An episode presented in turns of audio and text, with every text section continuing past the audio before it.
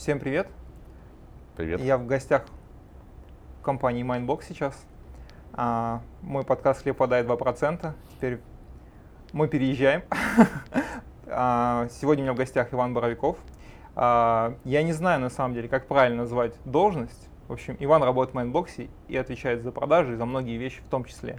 Иван, Расскажи лучше сам, как ты, ты вот мне сказал какую-то сложную конструкцию, чтобы люди поняли. Ты знаешь, э, вопрос, как, как назвать мою должность, даже, даже, даже не должность, а в нашей культуре это скорее называется роль.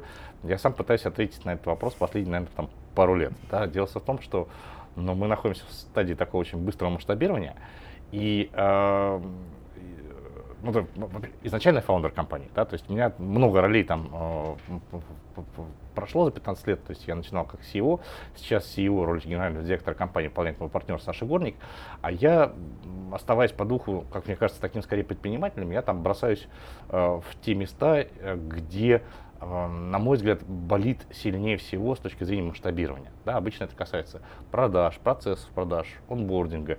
Раньше там и в ближайшем будущем это Запад, там, да, это процесс, как можно расширить воронку продаж, как можно там улучшить онбординг. То есть вот, ну, по сути, э, я нахожусь э, вместе с компанией, наверное, в таком э, странном переходном состоянии, когда ты из режима «я сам все офигенно делаю руками», переходишь в состояние «я должен все делать не менее офигенно, но только у меня теперь, теперь команда, куча процессов, толпа народу». Там, да, и, соответственно, вот я пытаюсь это все заставить работать. И в этом смысле я не отвечаю, а помогаю людям брать на себя цели и выполнять их. Вот так вот, наверное. Очень хорошая роль, на самом деле. А, она офигенно сложная, офигенно размытая, на самом деле. Я, ну, насколько я могу, я же просто тоже все делаю сам, но я этот, в одном лице. У меня все гораздо проще в этом плане. Слушай, хотелось бы немножко предыстории про тебя, потому что не все наши слушатели знают, явно там, и наши зрители, да, а, чем ты занимался до Mindbox а и чем ты занимаешься кроме Mindbox а. Чуть больше вот про личное. Хорошо. А, чем я занимался до Mindbox а? У меня такая немножечко странная биография. Я человек из Советского Союза, наверное, еще мне сейчас 45 лет, поэтому, в принципе, вот у меня там, и ранняя юность пришла, пришлась на совок, там, на перестройку, на революцию, все это. Я успел студентом поучаствовать на стороне а, Ельцина в путче 93 года, закончил медицинский институт, а, потом там же получил второе высшее образование, как, как врач-хирург. Я отработал хирургом в больнице 5 лет. При этом параллельно, ну, как бы нужно понимать, что работа хирургом в это время, она не позволяла э, получить достаточно денег, количество денег на еду, если ты не занимался чем-то таким, ну, не, не совсем официально это мне как бы не очень там все это нравилось. Я все время пытался чем-то заработать. У меня а, семья это инженеры советские, да, то есть мама, она занимала, занималась там какими-то вещами, связанными с авиастроением, закончила моя. Отец электронщик, э, всякие радары, там военные, вся, вся эта история. И я с компьютерами был там с первого, там, буквально с раннего детства. У меня первый компьютер, если не ошибаюсь, появился, микроша была такая, была такая хреновина, короче, адовая. Вспомнить страшно. Знаю, ну, короче, это 7, 7 лет первый компьютер, Basic, вот эта вся эта хрень. Вот, и у меня получилось так, что в институте я оказался ну, одним из очень немногих людей, который хотя бы что-то понимал в компьютерной технике и в программировании. И, соответственно, это мне давало приличную, в общем, э, как сейчас говорят, revenue stream.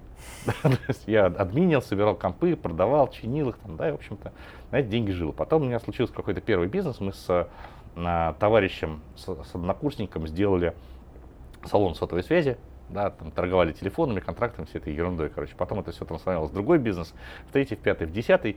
И в итоге я себя осознал в, типа, году, наверное, 2006 в ситуации, когда я, с одной стороны, работаю хирургом в больничке, на полставки, там, беру ночное дежурство, что-то пытаюсь там куда-то расти. У меня там, там есть какой-то задел для диссера, научной статьи, и, в принципе, все получается. А с другой стороны, у меня есть уже компания с каким-то приличным оборотом, которая, ну, конкретно упирается в меня, потому что, э, ну, навыки управления я и сейчас-то не, там, не, не самый наверное, хороший управленец, но тогда я думаю, что я просто был э, худшим воплощением менеджера, который, которым можно было себе представить. Как горящей земли, наверное, да, везде? Ну, сам сидел руками всегда, и там, по сути, мешал людям расти, на самом деле. Вот, и, и неправильно нанимал.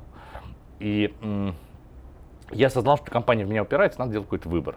Да, то есть, или там, условно, карьера какая-то в медицине, там, да, хирургом, или вот все-таки предпринимательство в своем четвертом, там, типа, пятом, четвертом уже бизнесе получается. И э, как-то на это наложилась история, что там у нас поменялся главврач в больнице, там мне начали встыхать дежурства, я перестал мне получаться их как-то согласовывать, на работе там мне не очень приятная история произошла. И я сделал выбор, стал сфокусировался на компании, А, и вот я здесь. Собственно, как бы все. А еще немножко, ну, больше про то, что ты делаешь вне компании сейчас, у тебя есть интересные хобби. Я думаю, что нашим слушателям тоже будет интересно. Я, ну хорошо, если про хобби, у меня хобби это дайвинг, которым я занимаюсь так уже лет, наверное, ну, больше 20. То есть я начал еще тоже там типа советских времен, дворец, дворец пионера, там кружок подводного плавания, всякая такая ерунда. Но это очень, очень, очень не похоже на современный дайвинг. А с 2012 года, ну, я, ну, как бы у меня есть приличный опыт, приличный наныр, там в разных условиях, в разных ситуациях. И с 2012 года я а, как-то так стал э, куском ядра поисковой команды, и мы занимаемся, ну сейчас мы сфокусировались на истории э, советского подводного флота в Финском заливе. Там как бы история заключается в том, что за Вторую мировую войну э, советский флот потерял в Финском заливе 46 подводных лодок. Да, из них там э, 24 на начало 2000-х годов числились как пропавшими без вести. То есть как это выглядело с точки зрения советских там, историков, советских хронистов и вообще, в принципе, со- советского МФ. Лодка уходит в боевой поход, ныряет, как бы, да, и, и все. То есть где, что, куда, там совершенно было непонятно, и в целом м, этим особо никто не занимался. И мы начали э, раскапывать эту историю, мы поставили себе цель, на мой взгляд, довольно амбициозную, а, установить историю и судьбу всех этих пропавших без вести подводных лодок советских. И на текущий день кажется, что добились довольно большого прогресса в этой области. То есть вот было 24 пропавших без вести, мы нашли 18, три еще лодки нашли другие команды, финны, там, эстонцы и так далее. И вот осталось три лодки, да, они, скорее всего, то есть э, они точно уже лежат не в русских э, территориальных водах, в русских мы все как бы закрыли, они лежат, скорее всего, в Эстонии, на, на, на траверсе полуострова Юминда, на- там были очень большие минные поля. И вот это вот наш глав- главный, главный фокус, мы хотим вот эту вот страницу истории как бы докрыть, все выяснить, все отснять, документировать и поставить точку. Как раз был недавно в Пскове, там до Эстонии тоже недалеко. Я тоже там проезжал буквально вот недавно из Эстонии в Москву. Интересно. А, на самом деле хочу немножко тему подсветить, которую мы с тобой выбрали. Вообще мы Мгм. хотим поговорить о- про экологичные продажи. Я, ну, может быть, чуть больше, чем наши слушатели, знаю про вашу компанию. Знаю, что у вас там а, для вас комфорт клиента это один из первых постулатов вообще, чтобы клиенту было Да. комфортно.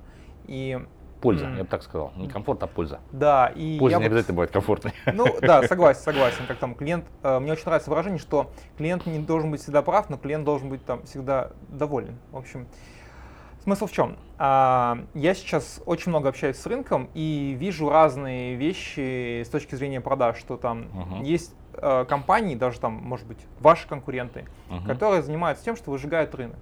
Они ходят, они очень грубо продают, очень напористо, очень м, слишком прямолинейно, а, не слушают людей. То есть, ну, в общем, все стандартные ошибки, которые можно совершить. Вот приведу пример. Вот э, это, правда, B2C продажа была. В общем, я сдал э, в ремонт гриль Тефаль.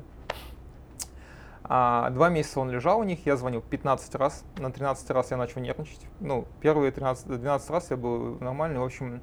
И там с этой стороны тоже сидит э, человек, которому тоже звонят люди, и он там вышел из себя, что-то там повысил на меня голос. Ну, в общем, поговорили, все решили. Но у нас вот есть такая проблема с качеством сервиса в России вообще в целом. Мгм. Я вот сейчас вот не знаю, вот, не, вот ездил по городам, вот в Белгороде было, например, очень круто. Вот позавчера был в Пскове, там, ну, были некоторые вопросы к некоторым сервису, скажем так. А B2B это как бы на это больше люди обращают внимание, чем на B2C, потому что есть ответственность все-таки компании, да, компании и компании. А, на мой взгляд, действительно нету тренда, ну как бы вроде все говорят про экологичные продажи, на Западе уже даже есть KPI про экологичность Мгм. продаж, и это очень круто. KPI и экологичность продаж, это уже по умолчанию смешно звучит. Нет, нет, именно с точки зрения того, чтобы людям было комфортно, это как NPS, наверное, я имею в виду. Ну, то есть ты говоришь о какой-то метрике, а, не связанной наверное, с объемом продаж, но нет, которая не с объемом не там, типа, связано, вот конечно, на конечно. вопрос, насколько комфортно было Да, да, да. то окей, есть всё. нет, нет, объем, Всё, ну, это, я, наверное, нет, это, конечно, понял. диаметрально противоположные вещи, продавать много и продавать качественно, Да, то это... много качественно не продай быстро, да? Да, да, да. Вот, я просто тоже хочу, чтобы рынок был действительно умным, наверное, вот действительно умным, что а, просто я сам сталкиваюсь с тем, что я прихожу к человеку, которому пришло до этого 10 людей, которые продают в стиле очки надо, и он такой, я не буду тебя слушать. Я делал недавно опрос, и в среднем ЛПР получают от э, 10 до 40 холодных обращений в день, Мгм. очень а, не персонализированных, очень, ну, брутфорс, то есть это просто метод перебора. А, знаю историю, когда человек э, на Мальдивах принял, по-моему, 120 входящих холодных звонков и заплатил за это деньги за, все, за каждый. Зачем? А, ну, он просто, это генеральный директор компании, который занимается разработкой, и бывает, ему разные люди звонят, ему нужно быть на связи. Там понятно, что есть, ну, по, ну в общем, есть много вопросов.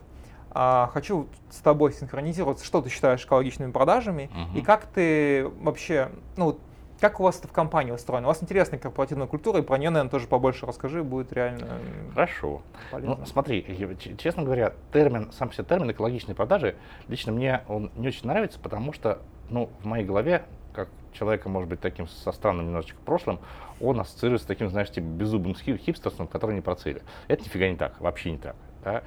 А в... Что я вкладываю в это понятие? Экологичные продажи – это продажи без давления через пользу. Да?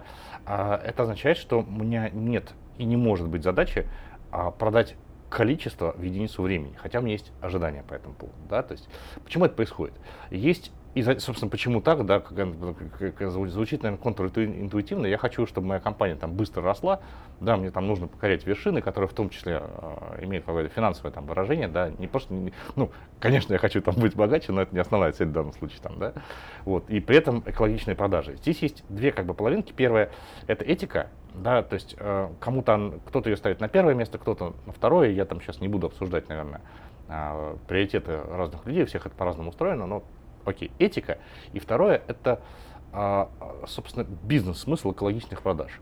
Я начну с бизнес-смысла. Да, дело в том, что, ну, не буду говорить за всех, но в случае с Mindbox ом и в случае с B2B продуктом дорогим, который продается сложно, долго и на ограниченном рынке, а, если мы продаем не экологично, мы перест- перестаем расти. О чем я говорю? У нас э, рынок Mindbox в России консервативно, но я думаю, что он больше, но мы оцениваем там типа в 5000 компаний. Это означает, что при хорошем, наверное, э, раскладе вещей мы каждой компании должны коснуться, коснуться там типа раз, а, может быть, два раза в год, да, узнать, что, как там, как, как дела. И это означает, что если мы а, будем заниматься фигней, мы а, шанс продажи, который может случиться там в течение двух или трех лет, сильно себе снизим. По сути, выж- выжжем рынок. Поэтому эта история, она очень кон- контринтуитивная, но на длинных разбегах, типа там несколько лет, работает ровно так. Если ты себя ведешь экологично и а, продаешь не через давление, а через создание обучения, там, как бы через пул, пул метод, да, то есть, по, по сути, обрисовываешь клиенту картинку, куда он делает сам первый шаг без твоего подталкивания, то у тебя продажи начинают разгоняться, и они разгоняются уже вне зависимости от того, сколько у тебя продавцов и как они работают, да, то есть это некий такой естественный процесс саморазгоняемый. Количество продавцов ну, то, то тоже как бы на это влияет, но уже не так сильно, там, да. И в этом смысле экологичные продажи, они для нас работают лучше. Кроме того, нужно понимать, что э, я до, до этических вещей сейчас еще дойду, что а, бизнес-модель Mindbox а, она намеренно сделана таким образом, что мы, ну, наверное, мы здесь не уникальны, это, мне кажется, там большинство SaaS так работает. SaaS-модель, когда ты продаешь какую-то услугу по подписке, Нужен- она- длинный LTV. э, длинный LTV, и у тебя на самом деле все про LTV там, да, то есть как бы и это означает, что, грубо говоря, если у тебя клиент э, в результате хреновой продажи через давление, через создание некорректных ожиданий у тебя уходит там в течение полугода, там, да, ты в минусе, у тебя cash flow отрицательный.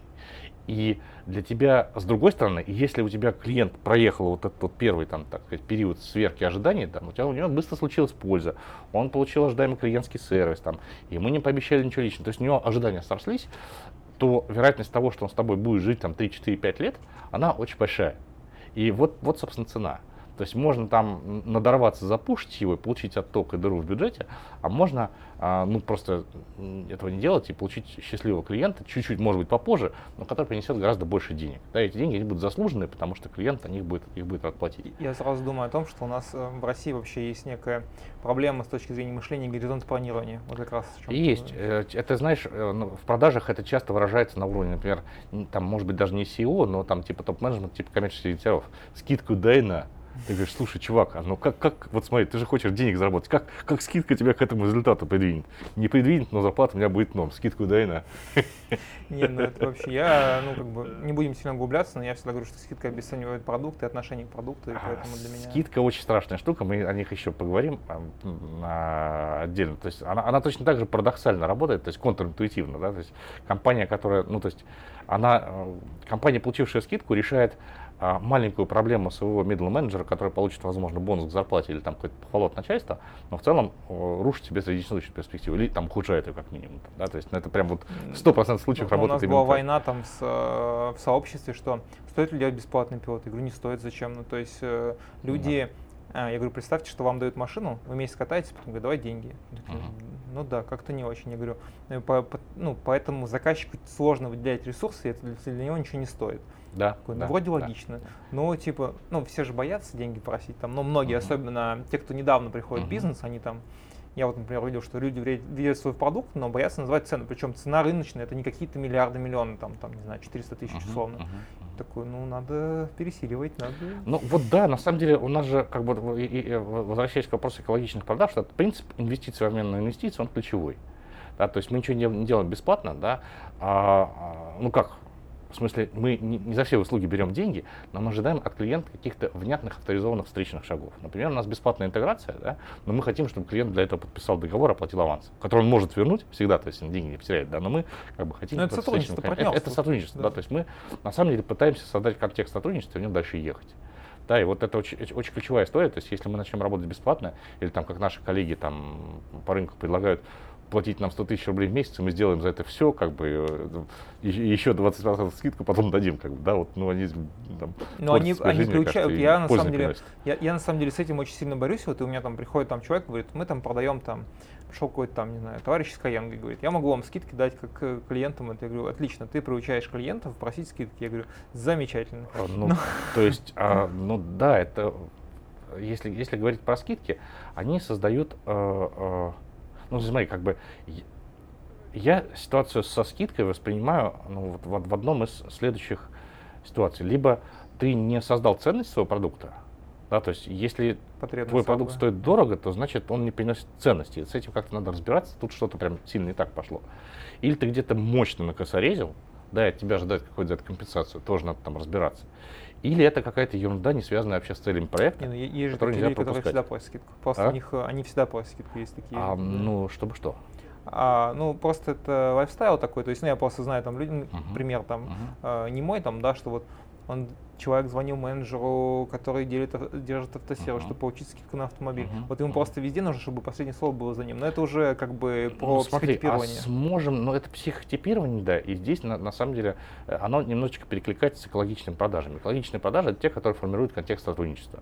Хочу ли я и э, создать потенциально большую себе проблему в компании для какой-то менеджерской команды, где э, клиент, где будет работать клиент, который больше всего заинтересован в том, чтобы отжать кого-то на скидку. Не только скидку, это же начало только. Ну, Потом начинают, давайте там начинается делать, да, давайте да, да, да, да, сделать мне чуть больше интеграции. Есть, там, и да. это на старте создает охрененно неправильный такой задел для ожидания, который потом сложно починить. Поэтому, ну вот, э, скидка это не про жадность, это про создание контекста сотрудничества. Да, то есть мы делаем хорошую работу, за которую нам платят разумные деньги. Вот если этот контакт такой, все будет хорошо. Если он нарушается, то есть или одна сторона не делает работу, или вторая там не, не готова за нее платить, вот как правило, рано или поздно что-то прям идет сильно не так, и всем больно. Хочется немножко раскрыть. А, вот, как, вот есть а, не твои клиенты, да, например, не, ты не можешь работать со всеми, это логично там. Да. Где-то вы не сходитесь просто по психотипу действительно, там, да, человек доминирует, и он будет все отжимать, ну, условно, там, да. Где-то ты понимаешь, что не может быть полезным, да, и это тоже, ну, зачем а это как, как часто совмещается между собой?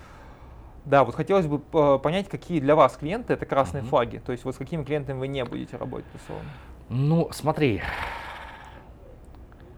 э, первый и самый, наверное, главный красный флаг, когда клиент начинает пытаться там а, устраивать какие-то некоммерческие взаимоотношения, да, особенно это если какой-то средний менеджмент. Такое, к счастью, очень редко встречается, но если хотя бы на это есть малейший, малейший намек, мы это как бы все сливаем, как бы, и для нас это красный флаг, то есть или с таким человеком мы не, будем, не будем работать, или вообще, в принципе, таким клиентом не будем работать.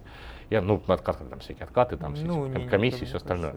То есть у меня, э, к счастью, за последний случай, год там вообще такого не было. А в прошлом году ко мне пришел один такой человек, говорит, слушай, а вот у меня же там есть с вами комиссионное соглашение, я сейчас работаю в клиенте, давайте мы за, за клиента, у которого я работаю, вы мне будете комиссию платить. Я говорю, чувак, слушай, у тебя конфликт интересов, я, ну, то есть, на, на мой взгляд, это неэтично там, да, так, так поступать. Давай лучше мы тебе на, на размер твоей комиссии дадим скидку на счет этому клиенту. И ты как бы пользу принесешь, да, и, в общем, вот самое. Мы таким способом это разрулили, оно, на мой взгляд, работало нормально. Это вот максимум, что мы себе можем позволить.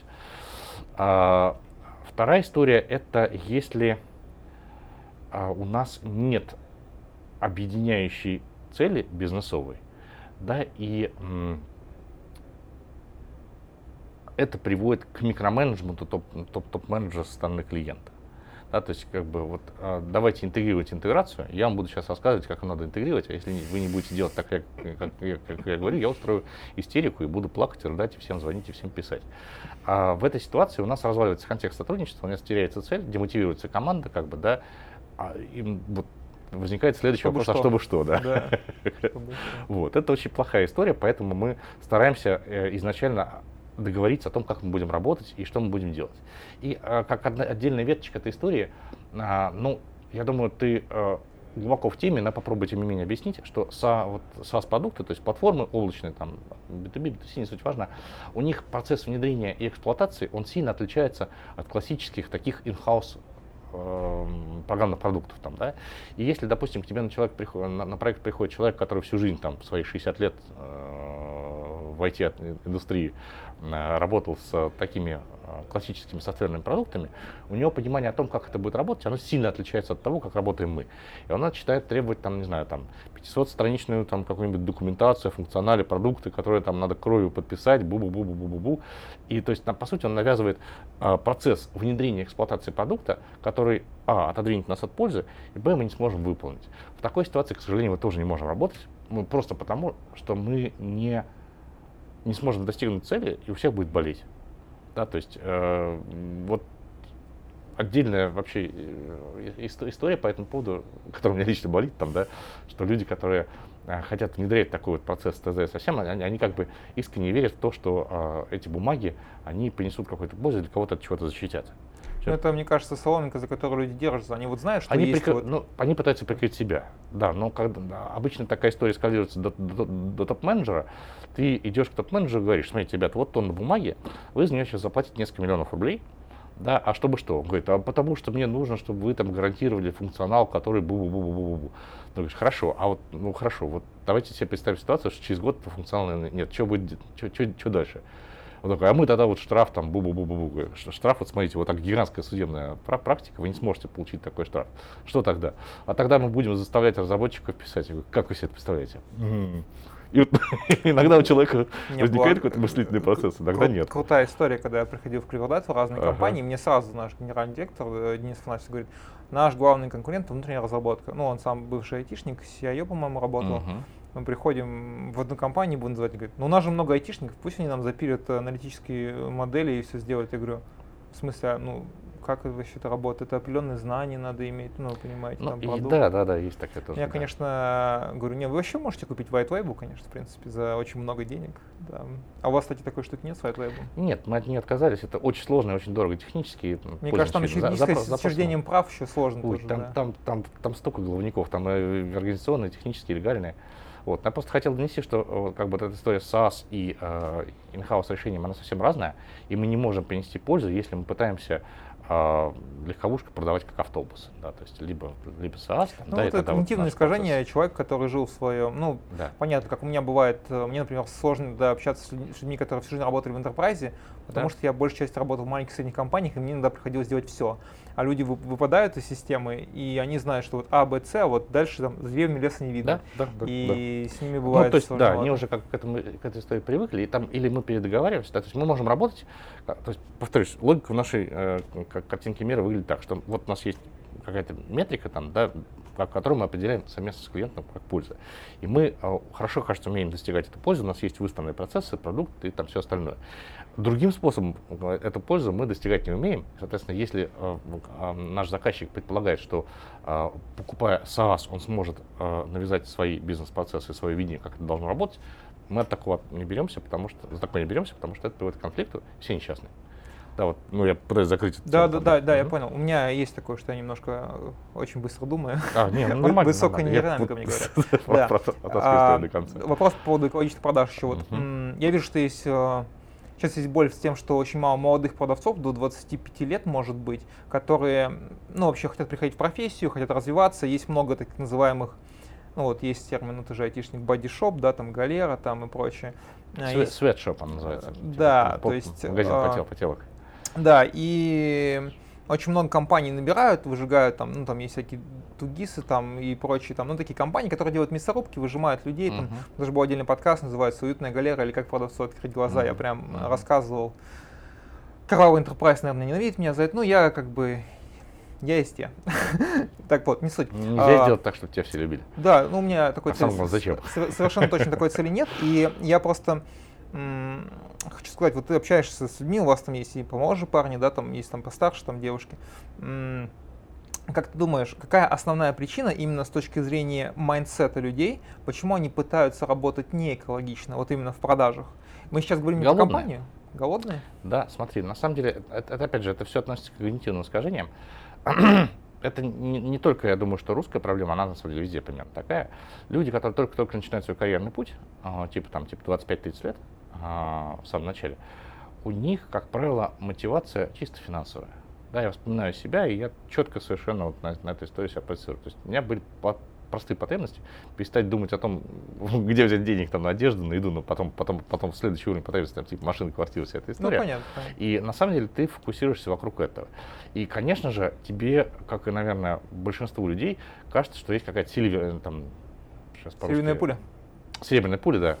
А, Да, серебряная пуля, а, то есть типа какой-то волшебный способ быстро срубить бабла.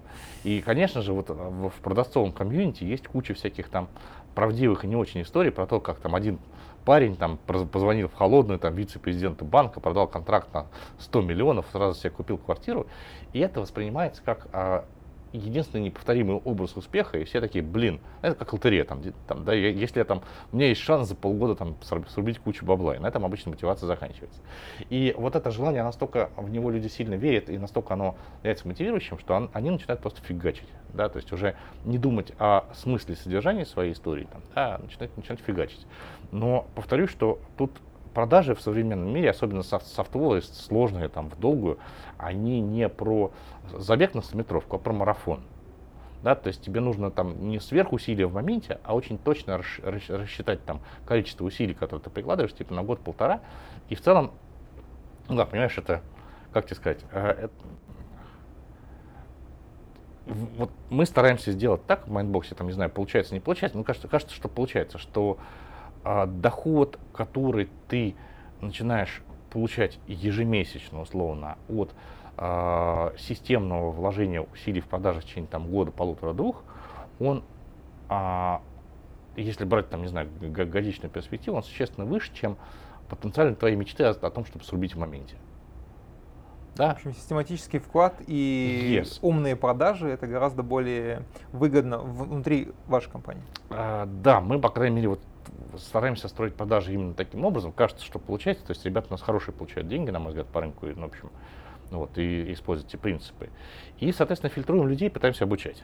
Да, то есть это не всегда получается. ну, то есть это, ну, чисто психическая история. Ты должен как бы, в эту историю принять и поверить там, да, и как бы... и Не-не, ты понятно, принял, то есть поверил, не, не все, не все подходят там. Конечно. И, например, у меня же там вот есть сообщество, я, ребята там приходят говорят там про KPI, говорили, у меня есть KPI по звонкам. Я думаю, ну все, это не моя история, какой KPI по звонкам? Мне там, если я вдруг вернусь в найм, я не представляю, что KPI по касаниям и звонкам для меня там будет. У меня там, ну, окей, там по встречам еще можно там примерно что-то, да, но KPI по звонкам это уже для меня другой мир, это все какой-то телемаркетолог. Год назад у одного из наших ребят, он сейчас один из таких, а, один из, на- на- наверное, опытных наших консультантов по продажам, мы специально называем консультантами, а не продавцы, да, чтобы Да, эту разницу. А, у него был какой-то очевидно там ци- цикл саморазвития, а, и он там переживал, что у него там девушка, там блогер, она зарабатывает там типа миллион-два рублей в месяц, там, у него там еще какой-то товарищ, он там как-то удачно торганул бинарными опционами, заработал там несколько миллионов рублей. Ну, там понятно, что люди, которые там получили, они разорились, как бы, да, наверное, ненавидят его люто за это. Но чувак, у него был, был фокус на деньгах. Он говорит, а блин, а я, у меня тут типа какие-то странные деньги, там 300 тысяч в месяц я получаю, ну, что это такое. И он по этому поводу переживал.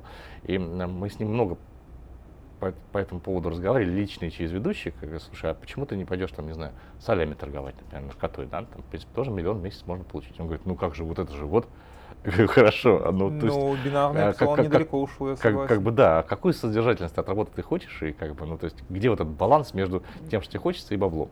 Это очень важно, мне ну, кажется, да, он, самое важное. Да, ну, по факту сделал сейчас свои, как бы, свои выводы, мне, на мой взгляд, он очень быстро растет, один из, наверное, таких самых крутых сейчас у нас ребят, и у него доходы сильно поменялись, да. Вот, да, сложность в том, чтобы убедить человека поверить и прожить в этой парадигме, типа, 8-10 месяцев хотя бы.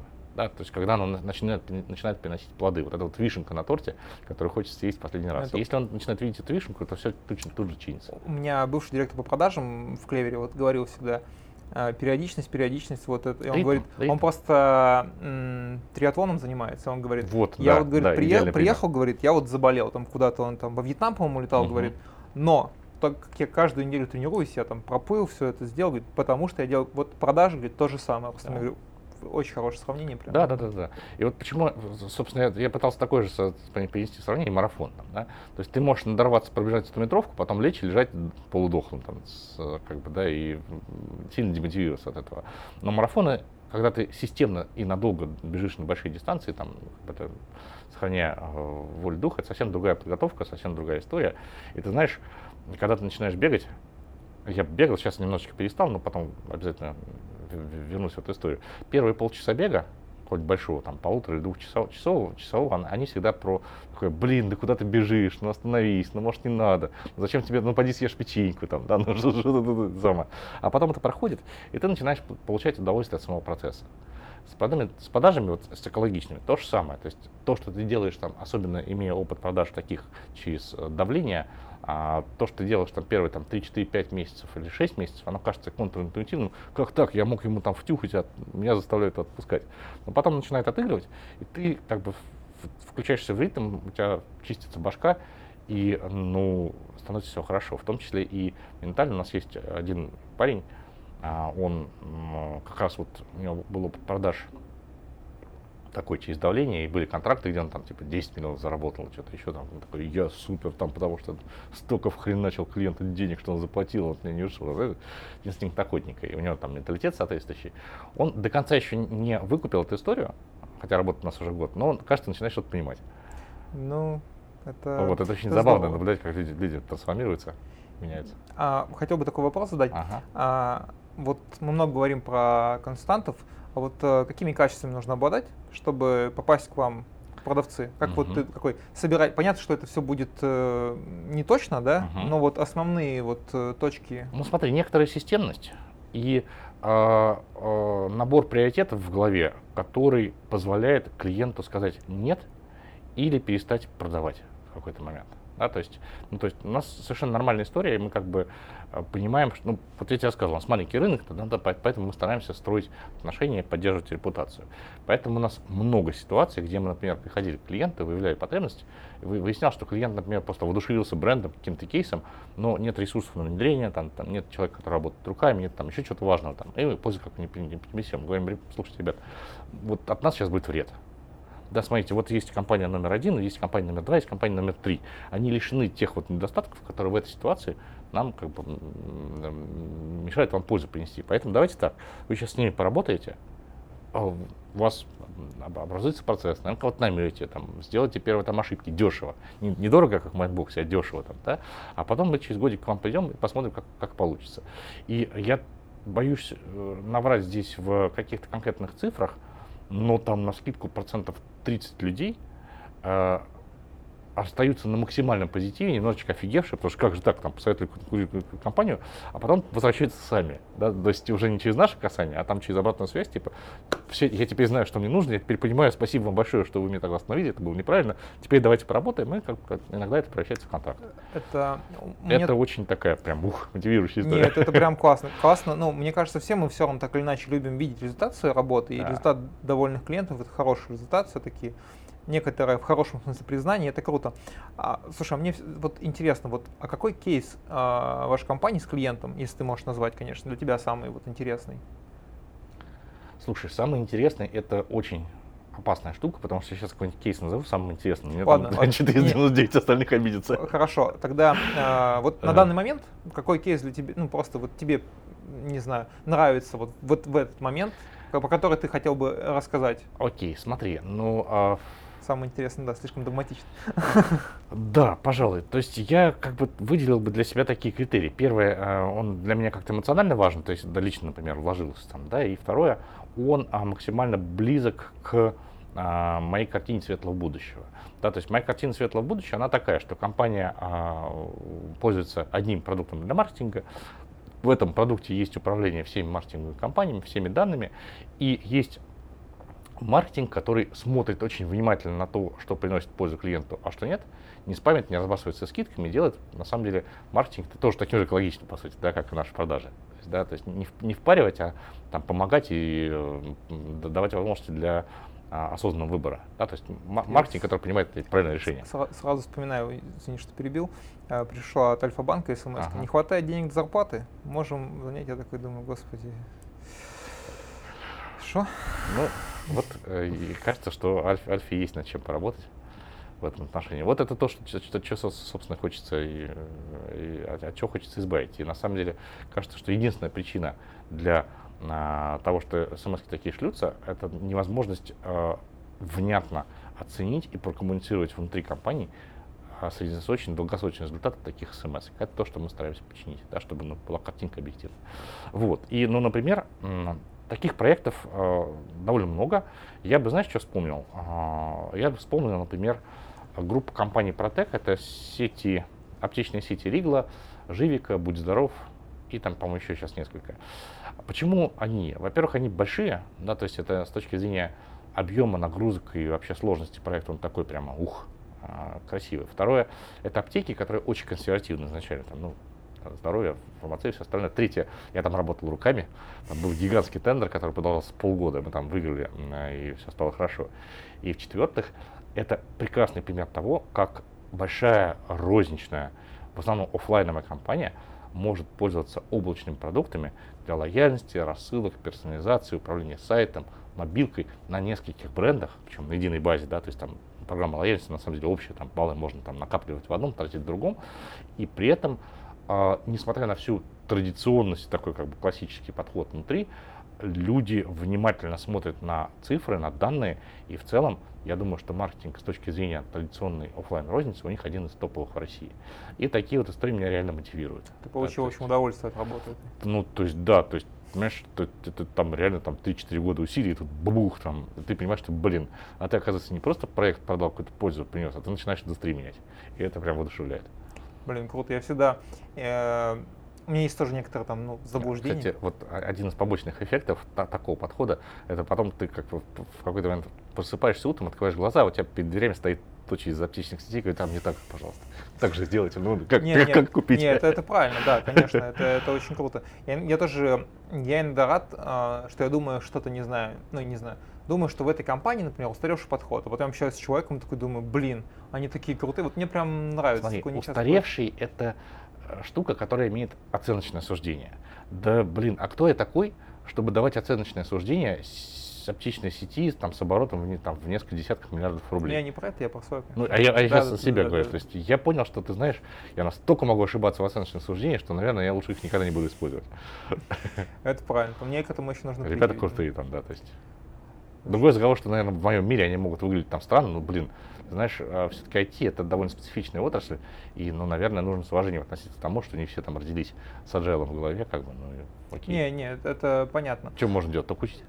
По поводу экологических продаж еще mm-hmm. хочу немножко в канву вернуться. А, вопрос такой.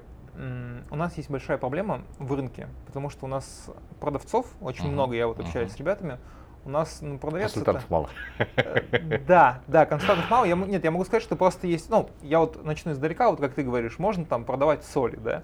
А, год назад, когда была пандемия, у меня в сообществе люди хотели продавать маски, антисептики и прочее. Я их всех забанил, даже не стал ни с кем разговаривать. То есть Мгм. для меня это неприемлемо. Мгм. А, был человек, который мне предлагал продавать аппараты ИВЛ. Я говорю, что я такого сделал? Какой я дал знак? А, Он говорит, ну это же... ну, Бабло. не, не, он говорит, не, не бабло, он говорит, это же медицинский аппарат, все по лицензии. Я говорю, очень странная, короче, логика, говорю, но мне это не интересно. И мы записали подкаст про форцовщиков, я Мгм. вот рассказал, что как это влияет на бренд продавцов в целом, то есть, ну, обыватель же он не разбирается, он такой, вы барыги, вот, ну, и по факту он в Да. чем-то прав. Ну, И, то есть- ну, на мой взгляд, да. Вот, э, вопрос, э, приятно слушать, как у вас относятся к людям в целом, да, и продавцам в том числе. Тут, Мгм. я думаю, нет деления, что к разработчикам вы лучше, а к продавцам хуже. Тут у вас э, как общая масса э, настроения общее для всех. Мгм. Вот, э, я просто вижу такую проблему, что продавцы это как бы там второй, третий эшелон, Мгм. то есть э, эти люди, которые ходят с кем-то говорят, и иногда приносят деньги, или там частая история, что кажется, вы стали слишком много зарабатывать. Я вот, например, недавно с товарищем провел эфир, мы сделали отдельный документ про юридические права продавца. Никто такого не делает, но вот мы прям вот типа там, да, как там фиксировать свою премию, как э, там что-то там получить, ну и прочее. Как ты думаешь, вот вообще, почему в рынке такая проблема существует? Ну, для меня, например, очевидно, что Мгм. продавцы приносят деньги. Не то чтобы надо их любить больше остальных, но надо любить, наверное, не меньше остальных, потому что я вижу такие заблуждения, да, что у ребят, ну как продавец стоит 200 тысяч рублей. Я на это найму себе а, медла JavaScript. Я говорю, во-первых, вряд ли ты на такие деньги Ну, вряд ли он будет медла продавать. JavaScript, да. А во-вторых, как бы, зачем, зачем их противопоставлять друг другу? Своя функция, своя функция, да. То есть, э, простой же вопрос. Если никто твой продукт не продаст, как, ну, что ты будешь делать? Есть, конечно, там транзакционные, партнерские продажи и прочее, там, но очень мало продуктов, которые продают себя сами. Ну, Мгм. их реально немного. Мы же все понимаем. Ты знаешь, от, от, от- от- от отрасли, на самом деле, B2C электронно почти весь продается через маркетинг. Ну да, да, я именно говорю про B2B продажи, там и Мгм. про все. Ну там у ребят там продукт, ну чтобы ты понимал, это у них продукт это тайм-трекер, то есть вот когда ты разработчиком работаешь, и он смотрит у тебя, что ты где делал, в каком окне. То есть в, цел, в целом как бы пусть занимают разработчиков, продавцам, наверное, там не очень комфортно. Я бы, например, А ну, потом будет апгрейд, там, типа цепи для разработчика, приковать его к стулу, там, да, электрошокер, если Э, там ну, это- медленно стал по клавишам Как, стучать. как- как думаешь, почему у меня подкаст называется «Хлеб подает 2%»? Это вот аллегория на то, что многим продавцам компании не готовы платить оклады. Но это целая война, я даже об этом не хочу говорить. Как ты думаешь вообще, вот поменяется ли рынок в сторону продавцов? А, Будет ли Я просто сейчас вижу какую проблему, например, вот, да, конкретно. М, Ко мне очень много людей обращаются, чтобы я им нанял Мгм, продавцов, мгм. и я им могу помочь не потому, что я не хочу, не потому, что я плохой или вредный. Но плохой или вредный я с компаниями серыми, черными, зарплаты, плохой предыстории, это вообще не мое. Почему ты, почему ты это ставишь как плохой и вредный? А, ну, как сказать, для них, для них. Для себя я очень хороший. Окей. Я, Вот, по- я наверное, я это как бы не мои клиенты. Я считаю, что если есть потенциальная возможность не выплатить продавцу деньги, я в этом участвовать не буду. Всё Ни под правильно. каким углом это не мое. Про то, что продавцы сейчас э, сильные сотрудники вцепились в свои места и никуда не хотят уходить, новые Мгм. приложения работы не рассматривают, потому что Мгм. есть некая неопределенность про горизонт планирования, да, что вот после пандемии, я просто вижу такую историю. Вот. Э, Те, кто ходит по рынку, они чаще не соответствуют заявленным требованиям. Э, Ну и там есть много компаний, которые очень сильно выжили в воронке найма, и есть хорошие компании, например, как Mindbox, о которых люди не знают, и они даже не находятся в их, ну, как бы, в голову они не помещены, и не узнать. Там ни с одной компанией, вот мы уже обсуждаем такие вещи, и я действительно не могу помочь. Вот как ты думаешь, э, изменится ли ситуация с точки зрения продавцов вообще? То есть станут ли к ним относиться по-другому? Вообще мне просто, ну, то есть не в рамках твоей компании, там Я все понимаю. все хорошо. Ну, мне кажется, слушай, ну, очень сложный вопрос, он такой многокомпонентный. Давай я попробую его немножечко сейчас сфокусировать, а ты Да, мне конечно. скажешь, правильно я Да, понимаю конечно, основную мысль или нет. Изменится ли отношение со стороны топ-менеджмента к продавцам? Да. Да, потому что ты часто встречаешь ситуации, что топ-менеджмент относится к продавцам как типа к расходному материалу, и Да, которых да, можно да. кидать там и обижать по-всякому. Да, да. Вы стали слишком Но- много зарабатывать. Ты знаешь, я, я, тебе, я тебе так скажу, что мне кажется, это не проблема между топ-менеджментом и продавцом, а в целом некая а, проблема постсоветского топ-менеджмента, который людей, ну, может быть, не только постсоветского, который людей воспринимает как расходный материал. Потому что на самом деле с администраторами такая же история. С программистами, например, в ритейле, Такая же история. Ну, слушай, я... Вот, выбили себе немножко белую кость, слава богу. Ну, потому что у них раньше случился суровый дефицит, только поэтому. А, но, да и то, знаешь, это то, я тебе так скажу, у меня был совершенно фантастический разговор, я даже написал в Фейсбуке, ну, крупный украинский ритейлер, там у них и e-commerce магазин есть, и там, ритейл, я общался с топ-менеджером, я не, не уверен, честно говоря, собственник, не собственник, но там по уровню где-то близко, там, или SEO, или собственник, там что-то еще. Он такой, у него достаточно такой напористый характер общения, такой, знаешь, там, типа, не учи меня, сынок, жизнь там жить, там, да. И мы с ним, конечно, говорили там, про автоматизацию маркетинга, я там просто пытался понять, как, как, как, как в в Украине с этим дела обстоят, как, как картина мира в голове у людей, принимающих решения. Он говорит, ну что, сколько там платформа-то ваша стоит? Я говорю, ну типа 5 тысяч долларов. Он говорит, 5 тысяч долларов? Да у меня, говорит, этаж 1 за еду работает. Нахрена мне как бы это покупать? Ну, то есть, как бы, я понял, что надо... Кажется, на уровне ценностей мы немножко расходимся, да? Нет, ну, ценности, ты понимаешь, ценности, это же тоже штука динамичная, динамическая, да, то есть сейчас не так, а через, там, вот с таким отношением, через пару лет он столкнется с суровым дефицитом разработки, я думаю, что у него голова немножечко поменяется. Вот с разработчиками это случилось раньше, с подоставами случится немножечко позже. И мне кажется, вопрос тут он просто чисто эволюционный. Там, да? То есть не все еще люди, далеко не все осознали, что ну, у нас такая странная а, ситуация, не только в стране, но и в мире, что людей много, а качественных мало, как бы, да, и кажется, что есть и топ-менеджмент они оперируют первым понятием, а не вторым, как бы, да, и вот это просто через свой опыт, через свои цели, там, через свои ошибки надо как-то пропустить, чтобы это поменять. И я, в общем, понимаю, что, как и все, что связано с э, всякое психическое, оно очень медленно меняется, особенно социально-психическое.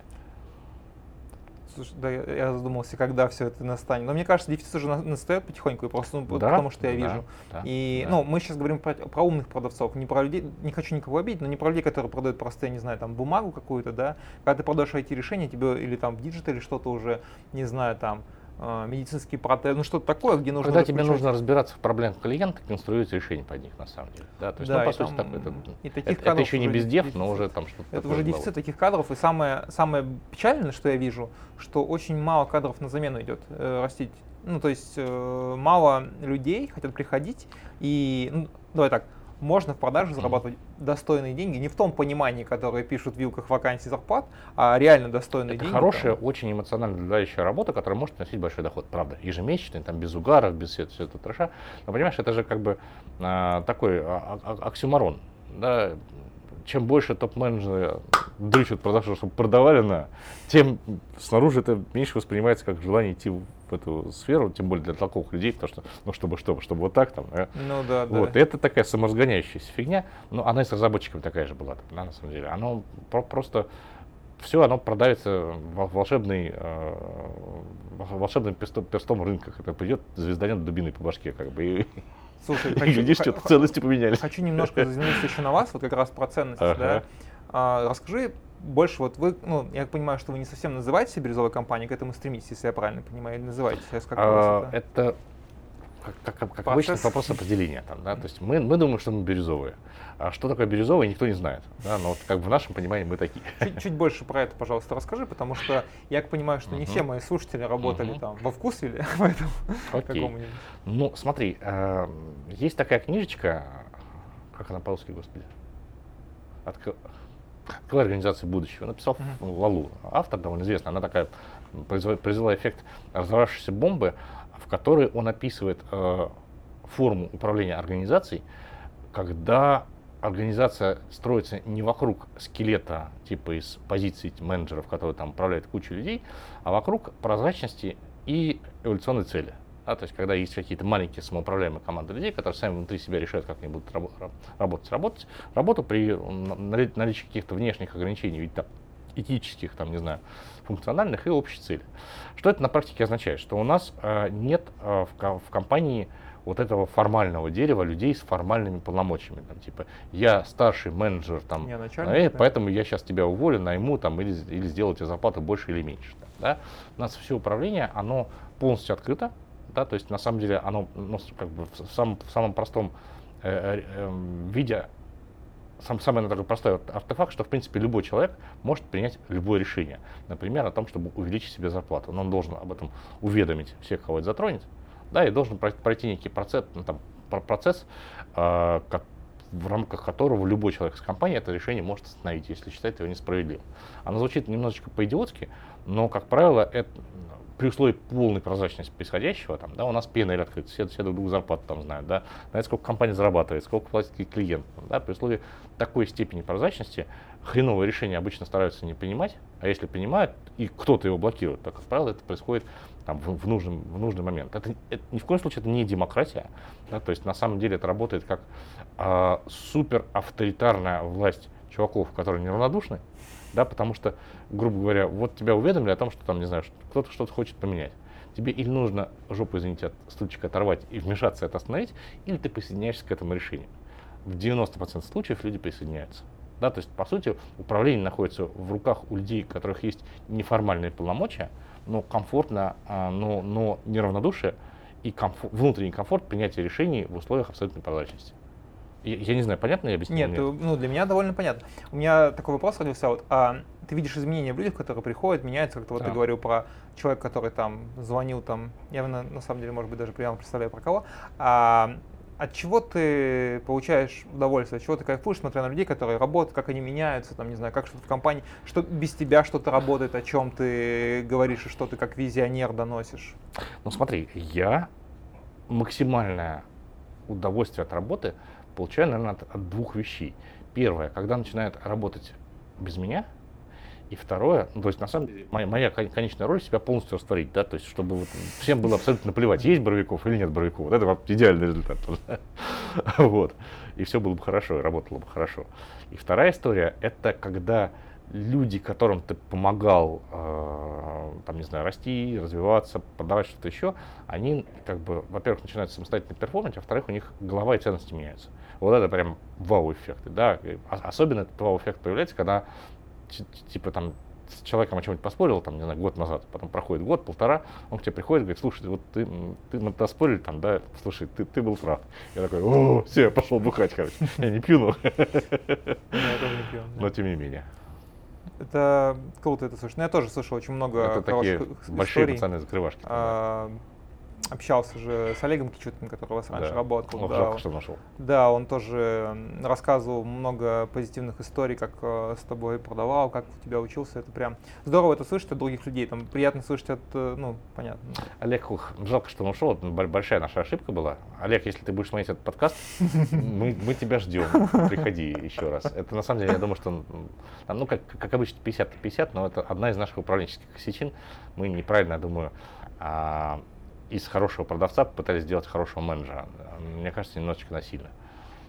Ну, все ошибаются, и Выводы очень, сделаны. Очень, очень приятно, когда, ну, для меня самое большое, вот, э, я очень люблю, когда люди признают свои ошибки. Это же тоже сила, а, признать а, ошибку. Ну, то есть... А нет, ну, люди разные бывают. Даже бывает, вот с клиентом какое-то недопонимание возникает, и когда человек оказываешь на ошибку, там, да, ну, причем корректно.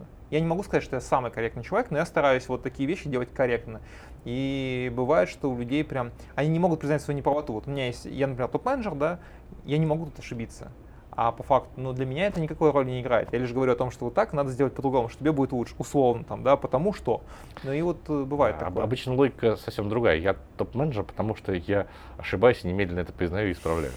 Ну это, видишь, не стесняюсь, как бы. Нет, это как э, в, в, как бы здорового человека. Но, к сожалению, мы, например, у меня есть такой опыт, да, вот общения с людьми. Ну, люди и, разные не, бывают. Не, да. да, люди бывают разные, и не могу сказать, что там человек занимает чужую должность, но бывает, что кто-то стал кем-то, потому что кого-то не было, что-то там разное, и думаем совершенно по-разному. Ну, просто мы не сходимся на, каком-то, уровне. Ну, люди разные бывают. Э, опять же, не хотел бы судить там, да, то есть, ну, э, давай так, небольшое отступление от темы, а ситуацию, которую наблюдал лично, там, не знаю, год или два назад, гигантская компания розничная, не буду называть, а собственник, там десятки миллиардов оборотов, если там не больше, не знаю.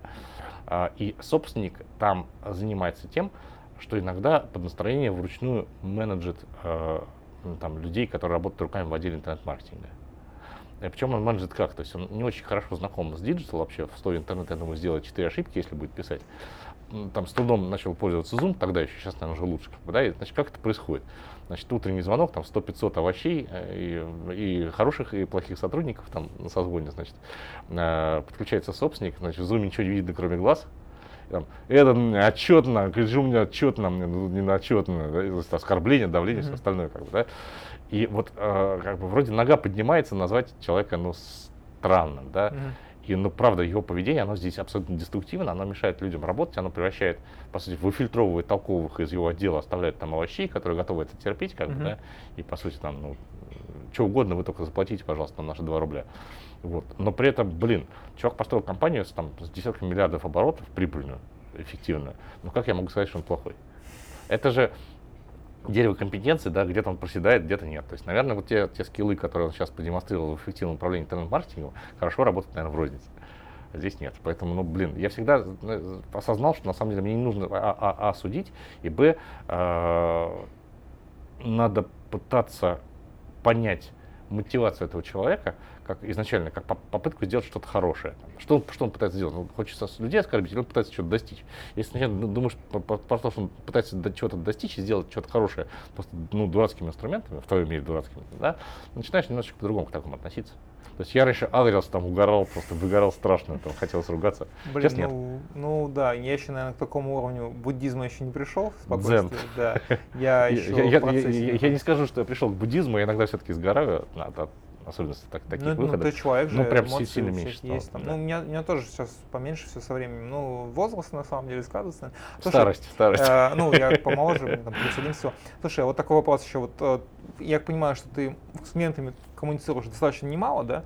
Бывает. А, да. А вот э, что тебя, например, в хорошем смысле поразило в других компаниях? Да, вот, ну, про, про свою ты рассказываешь, да, вот, что-то, не знаю, ты увидел какую-то прикольную там управленческую фишку, uh-huh. фишку, как люди относятся друг другу, что они делают, не знаю, уровень сервиса компании тебе, может быть, понравился, вот что-то такое. Ты знаешь, э,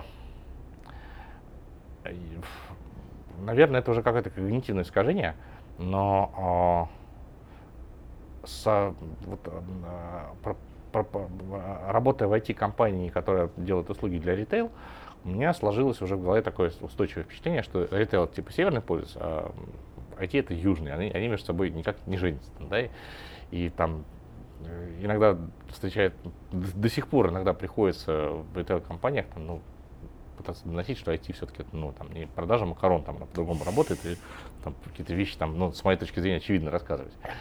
И а, есть у нас а, заказчик, компания называется Mark Farmel, это один из первых крупных а, заказчиков у нас в Беларуси. А, классная компания, но что меня на самом деле поразило, ну, слушай, там человек с техническим образованием, это SEO, да, там такая семейная. Ты приходишь на ритейл-компанию, в производственную, блин, а там все в экранах, метрики, имена, кто что достиг, там ОКР внедрены. Это, минуточку, я в розницу пришел или там в какую-то IT-компанию. Это, конечно, очень там меня впечатлило сильно. Прикольно, прикольно. Да, и там ребята большие молодцы, на самом деле. Надо по них почитать. Мы, на самом деле, понимаю, потихонечку подходим к концу. Я, наверное, еще там пару вопросов буквально задам. А, хотел бы вот спросить, всех спрашиваю практически в подкастах, вот что бы ты пожелал нашим продавцам? У нас в основном слушают B2B продавцы, собственники uh-huh. бизнеса, ну, в общем, все, кто связан, ну, uh-huh. специфическая тема, как, как человек, который там медицине там хорошо, там вот как бы мы делали, не знаю, там про протезы подкаст, их явно будет слушать только определенные люди. И то же самое B2B продажи, я думаю, что плюс-минус там mm-hmm. предприниматели и прочее. Mm-hmm. Какое бы ты пожелание людям оставил? Слушай, ну, наверное, самое главное пожелание – это учиться и совершенствовать мастерство достижения контекста сотрудничества с двух сторон, как со стороны клиента, так и со стороны руководства. Да, вот если и там, и там он случился, химия будет. Можно, можно будет, будет химия, можно постигать дзен. Причем э, это, это парадоксально, но со своим CEO и со своими коллегами по работе хороший контекст сотрудничества, прозрачный, там, там, по основанный там, на порядочности, на каких-то принципах, он может быть даже более важен, чем контекст сотрудничества с клиентом. Да, потому что вот с этими людьми надо работать долго и хочется ну, работать. Постоянно, да. да с клиентом да. у вас там проектная деятельность. Да. Ну, там всякое бывает, да. Но, Слушай, ну, большое спасибо тебе, что пригласил. Тебе спасибо, что пришел. Приходи еще. Да, еще обязательно приду. Ну что, с вами были Хлеб, подай 2%. До новых встреч. Приходите в Майнбокс. Да.